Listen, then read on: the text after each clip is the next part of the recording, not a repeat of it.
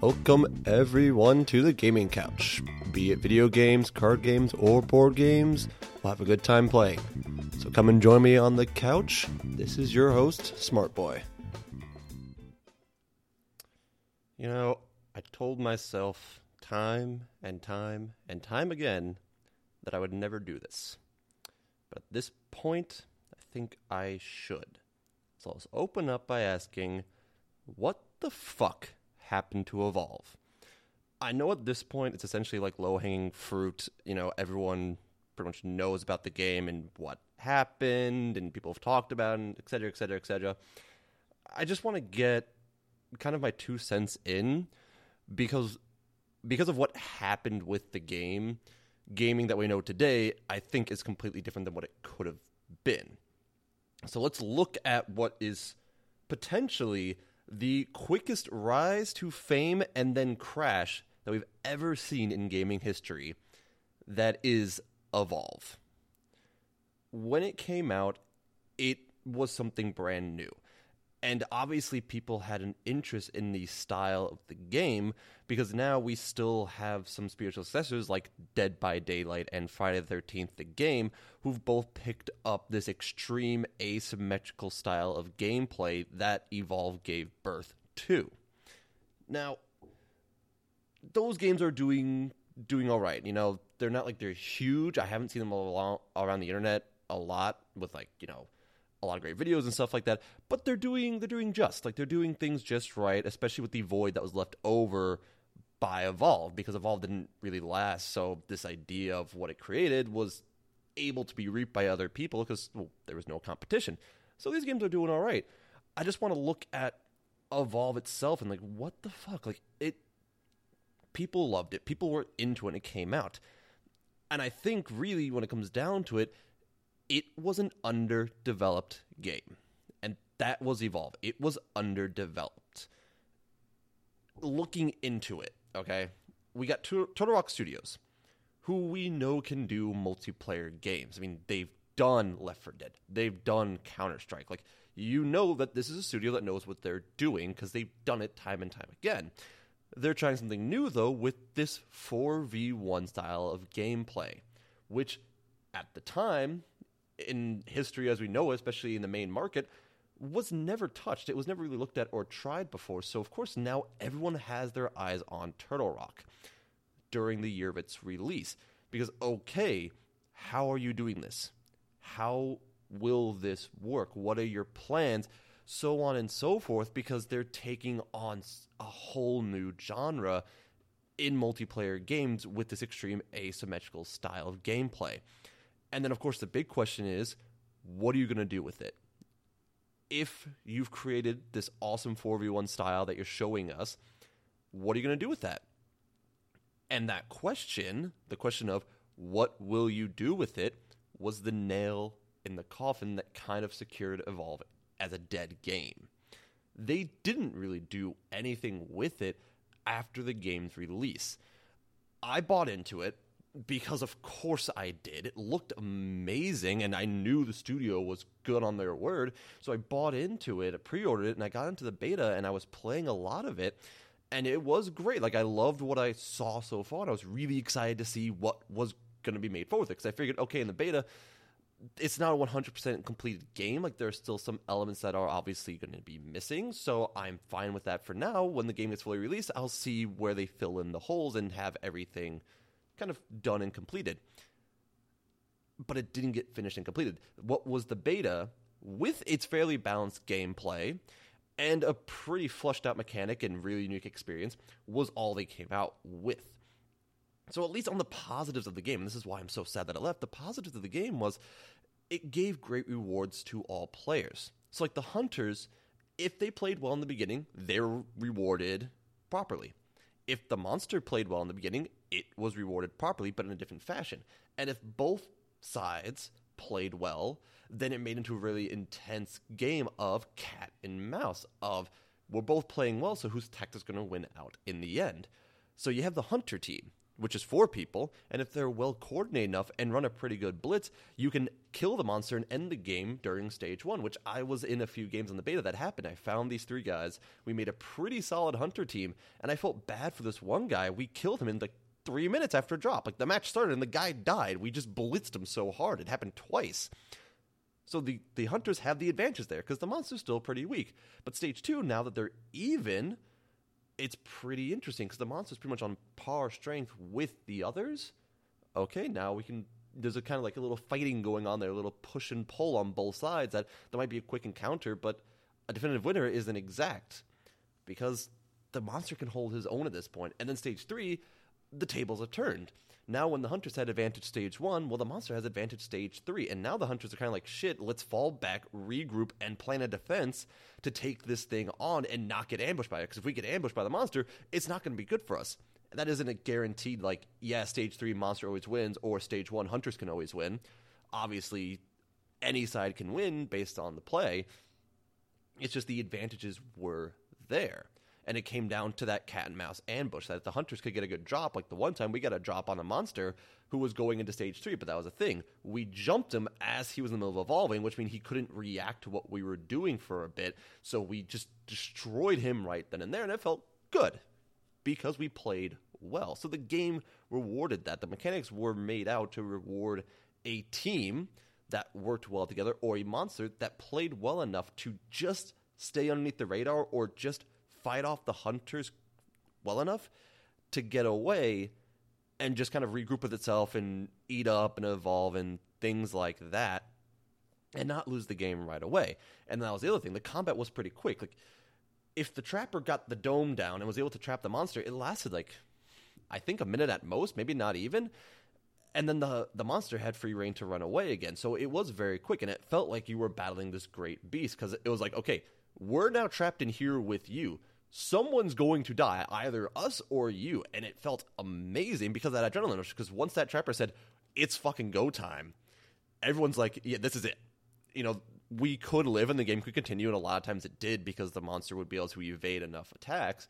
Still, though, like, your heart started racing because, like, this is the chance for us to secure our win. Or if we fuck up, we lose everything rode on that, and it like it just kept feeling great because of this style of just there. I mean, there was respawning, but if you had a whole team wipe, you lost, and it wasn't like you were fighting an enemy that respawned. It was like this was the fight. If you killed the monster, you won because it was just one of them. It wasn't like Halo or Call of Duty or these other games that it's teams fighting each other.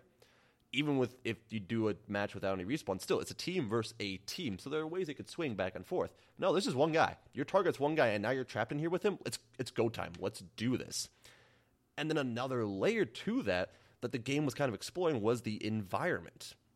That the environment, one, was pretty large maps, and it was fun to explore those maps because when you were in fighting the monster and you were just trying to like track them and you were following the trapper with the trail, it kind of gave you a chance to just kind of look around and see what was around you. And each map was different and unique in the way it looked.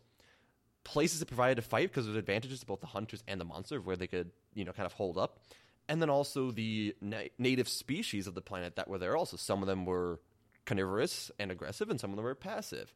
And each map kind of provided its own thing. So it was cool that it felt very natural. Like, yeah, I'm on this alien planet essentially that's not Earth, and we're doing a thing. You know, we're tracking this great beast, and there's just things around us that we have to keep an eye out for. Like, there was one map I remember. It was a snowy map that had this waterfall and this great river kind of running through the middle of it and I can't remember what the name of the creature was, but essentially think of something like a crocodile, you know, was living in these waters. And if you jumped into that water and no one else was around, the thing would just grab you, pull you under, and there was nothing you could do, and you would die. Like the planet was also trying to kill you because there was predators there. So there's always that urge that as a team to stay together, and as a monster, if you're stage one, you know, I'm not going to fight that sloth. I'm not going to fight that big thing over there because I know it can wreck me. I'm going to come back later when I'm stage three so I can get a lot of points and eat it. It was nice, and it, it felt like it added to this 4v1 experience because a lot of games I feel don't bring in environment when it comes to competitive multiplayer. The environment usually isn't too impactful beyond just hey, is this a good place for us to fight or not? It's like kind of the you know the setting around it, not just what's in the environment. I mean, I remember the one time that same map, that same kind of like snowy map with the river running through it.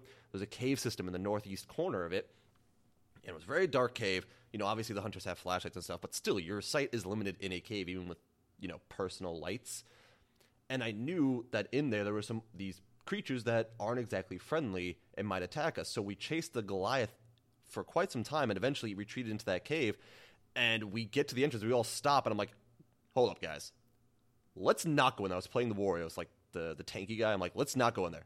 We're not to win in there.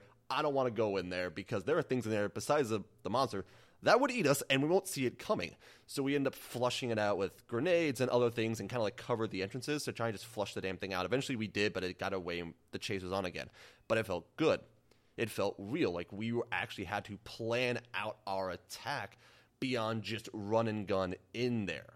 Because a lot of things could happen, a lot of things could go wrong. We went in there because, and we talked about this before, you have four human brains working together as the hunters, but the one thing Evolve was doing is now the big bad beast is also played by a human. So it's not just some AI that's programmed, there's now a human mind behind there that thinks like you. And it's thinking about, okay, if I'm in this cave, what might the hunters try and do? And it's trying to plan against you. Now, that's stressful as a monster anyway, because you know there's four brains working against you to kill you. Still, though, it was stressful on both sides. Like, you know, think back to World of Warcraft and you did the dungeons or those big raids where there was 5, 10, 15, hell, like 30 of you fighting a boss that was an AI, imagine if it wasn't an AI. Imagine if it was a human player that could react differently to your party beyond just checks and balances of programming an AI to do a thing. It was great. Like the mechanics were great, and I'm I'm praising this game right now because I'm really upset with what it did. With pretty much, it was handed gold. Like Turtle Rock Studios was just handed gold. Like you were the first ones to try this. It's perfect. Like you can do whatever you want with it. And then they didn't. And it, it hurts because I can talk so much good about this game with the way it was built, but not the way it was finished.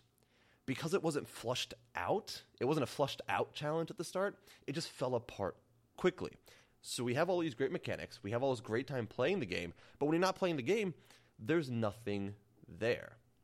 The focus went in the wrong direction of the game. So, the big thing, and all of you who've been listening to me, uh, you know, this past month or so, you know I'm a man that really enjoys a good story in a game.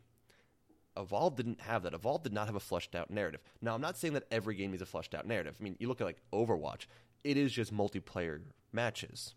However, there is some lore behind it. Like you can go online, there's videos you can look at, there's publications and comics and stuff like that that develop the characters outside the game that you can pursue if you want, giving you the background of what Overwatch is and what the world is, including the characters within it. As far as I know, Evolve never did publications like that. When you looked at the narrative, the entire idea was this one planet, somehow these alien species found their way onto the planet that don't belong there, and they're pretty much monsters. Like there's these big, giant creatures that murder everything, and so this one guy recruits the galaxy pretty much best hunters, soldiers, and scientists stuff like that to come together to come in and evacuate. And that what was great about the opening story was the idea wasn't you're winning. The idea was we're going down there to find out whatever we can about these things and get people out of there and then just book it. You knew that you were not winning the war from the get go, and that was pretty cool. Like, all right, I can buy into this. this interesting idea of we're not trying to win, we're just trying to save people and get out. So, where do these things come from? How did they get there? What exactly are they? And at least for this group of the galaxy's best, well, who are these people? Because the opening cinematic was amazing and it introduced all the characters real quick so you had an idea of who was there and what they could do and you're like all right i want to find out more about these people never find out there were some small profiles given in the game and on the website, and like short bits of banter during a game that happened between some of the hunters, depending on who was present. But that was really it. Beyond that, we didn't get anything else. We just got more questions. So, like a couple of the characters that I remember quite well for that, you know, quick snippet of banter they had. One of them was Maggie. Apparently, she was a trapper. Apparently, she's fought the monsters before and she's seen them on other planets. Okay, what other planets? How'd you get out of there? How'd you live? Because apparently she was the only survivor. So how'd you get off the planet? What the hell happened? Talk to us about it. What do you know? We never find out. We never find out more about her her past. Val, who apparently was a spy in this military organization, and she joined up the hunters as a medic. And I I think, if I remember correctly, there was some banter went on that she decided to turn her back on the military and just kind of make the Hunters her new home, like her new comrade. She said, "Hey, fuck these guys that hired me. I don't care anymore." Okay, why? Like, why are you turning your back on them and everything? And also, what do they want to know about us? Like, why is the military sending a spy to us that we now know about? Never really find answers for that. And then Hank, who was pretty much my favorite character from the get go, was this great support guy. Apparently, was just a miner. He was a space miner, and he had a license for like, you know, some pretty powerful technology, like laser cutters and this orbital drill and all this, you know, these really awesome tools and stuff like that that no one else had a license for because they weren't miners. Well, he joins up. Okay, why? Everyone else kind of makes sense. They were like bounty hunters, ex soldiers in various wars and like a Martian war. We had big game hunters. I know a couple of trappers, like really big game hunters that were known throughout the galaxy. All these people make sense for being there. Even the scientists, even if they weren't like combat scientists, that they were scientists, so it made sense for them to be there to study these creatures. So what's the deal with Hank? If he's just a space miner, what convinced him to join up with these guys to fight big terrible beasts? Was it just a moral high ground? Like he felt it in his heart, okay, I have the chance to save people, let me do this? We're not we're not sure. Like they, they never really say it. And even Lazarus, who was another medic, had the ability to zap people alive to bring them back from the from the dead. He could just say, "Bam, rise!" Like it was his thing. He said, "Rise," and bam, someone comes from the back from the dead. Okay, how'd you get that glove? How was this developed? Like, oh my god, we can raise people from the dead. How? I don't know. Never, never told. Never found out anything about the Lazarus glove or Lazarus himself.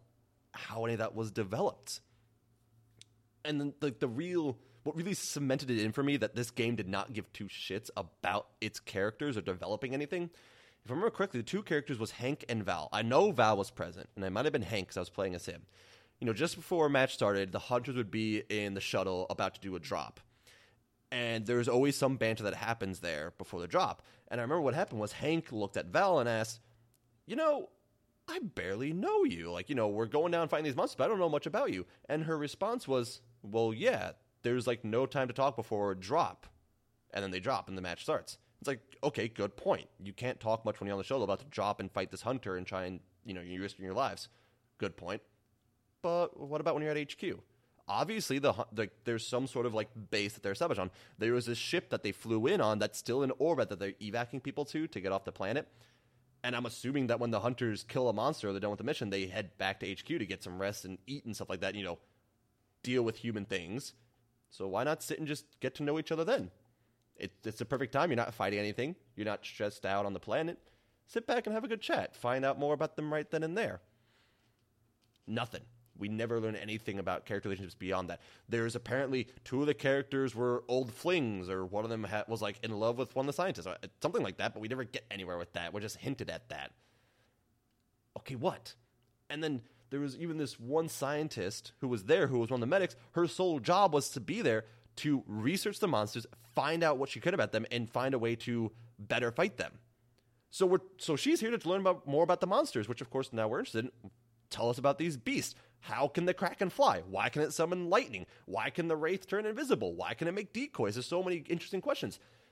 And the entire purpose of this character is to give us answers. Nothing we don't find out anything else about these monsters besides just the gameplay.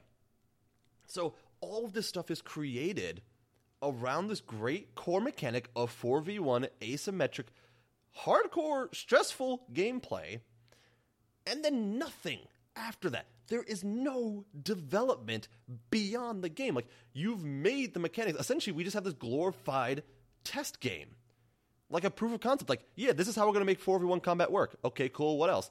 Nothing. You know, a game needs more than just that. If we're really looking, especially at a, a big name game, we're paying 60 bucks for it, AAA and all that kind of stuff. There needs to be more than just proof of concept. It's not just a basic game. It is a fully fleshed out, developed idea.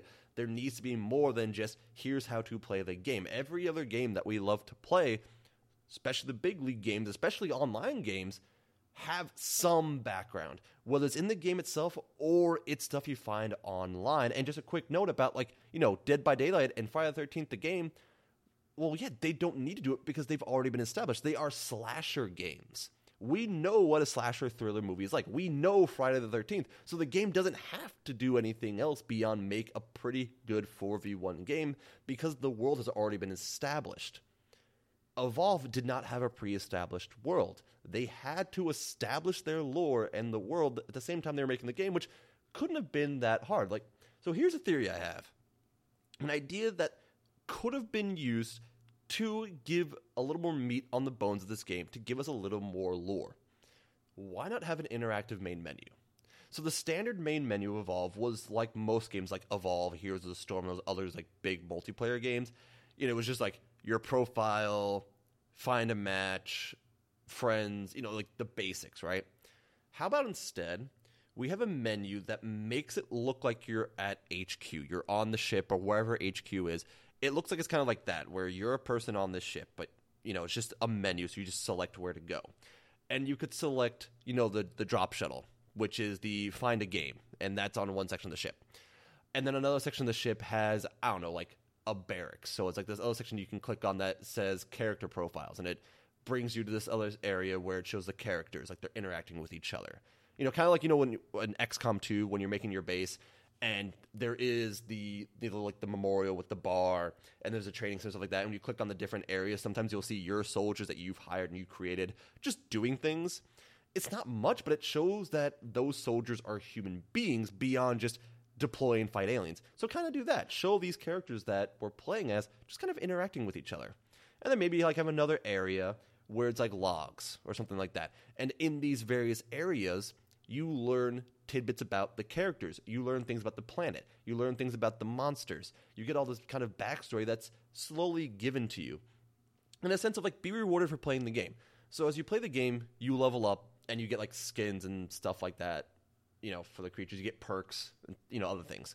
Why not have it that as you play, let's say you play a game as Maggie ten times, or you're at least in a match with someone playing Maggie thirty times. I don't know, something like that, and then it unlocks a log or backstory stuff, maybe a cutscene or something that involves Maggie that tells us more about who she is, how she survived that initial attack of aliens on whatever godforsaken planet she was on then we're getting rewarded for playing the game beyond just getting perks. Like, essentially, it gives the game some life in the way that, yes, these people are constantly dropping fighting these monsters, which is a war they can't win. They're just doing it to buy time and learn what they can.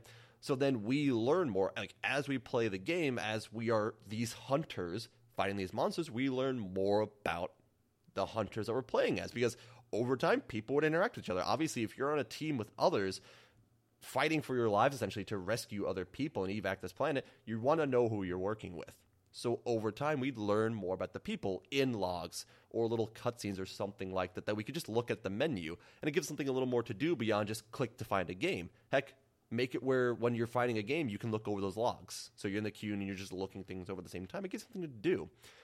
On the monster's hand, why not give some cutscenes that shows like the scientists figuring stuff out? On the ship. Like they're conducting experiments, like that, and they're learning more things. So as you play the monsters, you unlock more cutscenes or you unlock more logs or audio logs, you know, like with the hunters that tell you more about the monsters you've been playing as because since you were playing as the monster being hunted, obviously these hunters are being exposed to you as they're fighting you. It's it would just give the life that we needed to everything that we can do. We have all these players. I mean, hell, you started with 12 hunters and three monsters. When the game was first released, that's what it was 12 hunters, three monsters, and then they already had predictions for two more monsters and eight more hunters. So with every monster came a wave of four hunters, one for each main class. So you already have a lot to work with. With 12 characters, those are 12 different backstories you could look at. Those are 12 different characters that could have relationships with the other people on the ship. There's so much you're looking at that's just like hanging there. It's just dangling in front of you saying, hey, you already have all these people. Just tell us about them a little bit. Hell, just tell us why are they here? Give us a little bit about their past. Nothing crazy, but just give us something that says this is a person, this is an actual character, not just some class that you're playing as in a game. And then on the monster's hand, beyond being this hulking, terrifying beast you have to fight, you just kind of find out more about it. Be like, okay, that's pretty neat. Oh, I learned how the Kraken can summon lightning. It's just like cool little tidbits that make Evolve feel more real and feel like a world that's actually been created and established. To, to, give another visual, think of like Mass Effect. Have you ever played Mass Effect or Dragon Age or any of those other major things that Bioware kind of popped out that's an RPG? You know, looking at Mass Effect, when you're at the ship, when you're on the Normandy, you can walk around the ship and talk to your comrades to learn more about them and, you know, other crew members. You just kind of like find out little things about them. You can look at messages, logs, email, stuff like that. Just kind of give you a little more context of the world and just get flush out a little more things that are going on around you. And that's what I'm looking at. I'm not saying that you're an actual character running around the ship, but there's that idea where you can just move around HQ and just learn about the people around you. Now we're a little more invested in the game because it's not just a multiplayer game. It's a game that as we play, we are learning more about it. We are doing what the hunter set out to do. We are discovering more things about these monsters and saving people. And then we're rewarded with that. It's handed to us. It's like, hey, you know what? You've been playing a lot. You've been doing a lot of fights. Well, guess what? You learn something new about the monsters, or you learn something new about Hank or Maggie. Like, okay, cool. This is pretty neat. It's not much, but it's just that little bit that we need to feel justified playing so much and learning about these characters. And the other thing is, it would set Turtle Rock up to give a little more reason to release new content. So let's content. Bleh. Let's say you learn about these three monsters: the Kraken, the Wraith, and the Goliath, which were the starting three monsters. And now they unleash the fourth monster, the Behemoth. Well, shit. We already learned everything we had to about these past three monsters. Now this new one showed up. Let's learn about that. And now, because new content is released, we are now playing the game more to just play as the behemoth and play against it for fun, yes but then we learn more about it. So it's continuing study. Like the world in the game continues to live on through this new content that is being made. Awesome, amazing. That would fill in a lot of the holes that we're missing. And then from there, you know, not even about the narrative, let's talk about like the pushing out of the new monsters and the new characters and stuff like that. We get new questions again. Now that we get these new hunters, okay, where these people come from? I think there was like, you know, there was a talk about something like that in one of the season passes that there was this new wave of hunters that were all people who were already on the planet who lived there and who were native that now joined the hunters. Okay, how? Like, how did they meet up? How did they survive for so long? All that kind of stuff. Because we know these people didn't come in initially. They weren't one of the initial 12. So now we have more questions about how these people survive and everything. There's this one guy who apparently is a bug man. How did he become a bug? Interesting. Let's find out more about that. Nope, none of that. We, we don't get anything about these new characters given to us, which just means there's more questions now added. Also, if these are survivors who are now trying to fight back, okay, is this like actually a war that's now potentially worth winning because people are showing that, you know, people on the planet are able to now fight back also? Is that more narrative we can get that actually, wait, what we thought at first was just a search and rescue mission is now a let's try and save the planet mission and, you know, kick the monsters off? Is that possible? We don't know. These are just questions we're given that we never really explore. We're just given more and more and more playable content in the forms of just characters and monsters. You know, the game modes don't go any further. And I'm not 100% bashing them for that. Because when you have a 4v1 where it's people versus monsters, it's difficult to find game modes that would work within reason. So they came up with four. There was a standard hunt, which is just find and kill the monster, or the monster kills the hunter slash destroys the generator at stage three. And then there was the egg hunt where the monster was protecting eggs, and if the hunters destroyed enough eggs, they won. Then on the other hand, there was a search and rescue where the hunters had to find people that were on the on planet side and get them back to a drop zone so they can get picked up. And the monster obviously trying to kill the humans. And then the last thing was the evac mode, which was really interesting wave defense, where the hunters were trying to guard this station that was like the last stretch, like the last group of people having to get on the ship to evac you were trying to hold off waves of monsters. So there was a player controlled monster and then like two a- AI behemoths that were, or Goliaths that were in there also. Okay, so maybe we could have gotten more game modes. It would have been difficult, but we just kept getting more and more people to play as, but nothing to do with them, nothing to learn about them, nowhere to put them. They're just say, here, there's more to play. Stop giving us questions and transferring from the narrative to the core mechanics. Like I said, at the start, the core mechanics were great. With the beta testing, there were some changes here and there, obviously, especially with the Wraith. The Wraith went through a lot, which is fine. That's the whole point of testing before you release the game. Cool. When they found out a way to kind of like give everything a pretty fair balance, because there was a lot of checks and balances they had to go into it, because the three monsters being uh, on their own team had to be powerful enough to fight a group of four hunters, but the four hunters could be each class of four classes could be one of three different people. There's a lot of variables to look at. They made it work, and then they unleashed the behemoth. And everything kind of just mechanic wise just kind of went to shit. I remember playing the Wraith a lot and then trying out the Kraken, and I learned after the Behemoth's release I couldn't play the Wraith the Kraken anymore. Because the Behemoth was this massive behemoth, go figure, with a lot of health and high shields, so it could soak up a lot of damage. So the new wave of hunters that were released with it, and each wave of hunters, like the four hunters that were released with the monster, it was supposed to be kind of like their counter to that monster in a sense. So we get these four new hunters that can dish out some really high DPS to fight the behemoth. Could now melt the wraith and possibly even melt the kraken because they weren't built to be tanky. They weren't built to be bulky. They were built as utilities. The Wraith was about hit and run tactics, and the Kraken was more of like a mage type character, like flying, staying behind, and shooting people from a distance. So high DPS would really mess with them. And then the roles, you know, the four main roles, which I think the first one was warrior, something like that, warrior, fighter, support, medic, and trapper. Each of them had their own roles, and then things started to get a little blurry between the roles. So originally, the medic was in charge of two things healing and creating weak points. Two of the three medics had the ability with a sniper rifle to create weak points on the monster that then, if they were hit by like the trapper or the warrior with their guns, would do extra damage. So the medic had a purpose beyond just keeping people alive. They were like the ranged units. They were the guys with the sniper rifle in the back, staying at a safe distance, setting up the others to do more damage. So you had to get a little more coordination between the warrior and the medic. Besides, hey, keep me alive. Is hey, can you hit some hit the a little bit to get some weak points on the face so I can dish out a lot of damage to bring this bad boy down. Here comes in the fourth warrior from the first season pass or the second one or whatever. The fourth guy comes in, and now he can create his own weak points. He can chuck this explosive device that covers the monster in weak points that then he can exploit himself with an auto shotgun. So now all of a sudden, well, there's, I don't need the medic to, to hook me up with weak points anymore. I, I got it on my own. So I'm just going to run off on my own, dish out a shit ton of damage to the monster, and then Lazarus can come by and revive me. Because I can do this all on my own. Because I still have my, my passive, like the glo- the warrior's global ability that every warrior had was the I have a shield so I can't get hurt for a set amount of time. Okay, he can just go do that now. He doesn't need the medic to set him up anymore. You start to blur that line and now you have one of two things: either a medic who's like, well, I mean, I don't, need, I'm not needed for the weak points, or it's you know what, fuck it, let me play as Val, who can set up a lot of weak points on her own with her semi-auto sniper, with what the uh, the new warrior is doing, and we'll just double out the damage because now there's twice as many weak points being created because we can both do it, utterly melting a monster instantly if it gets trapped. The fuck, like the damage is so high then diversity is needed, yes.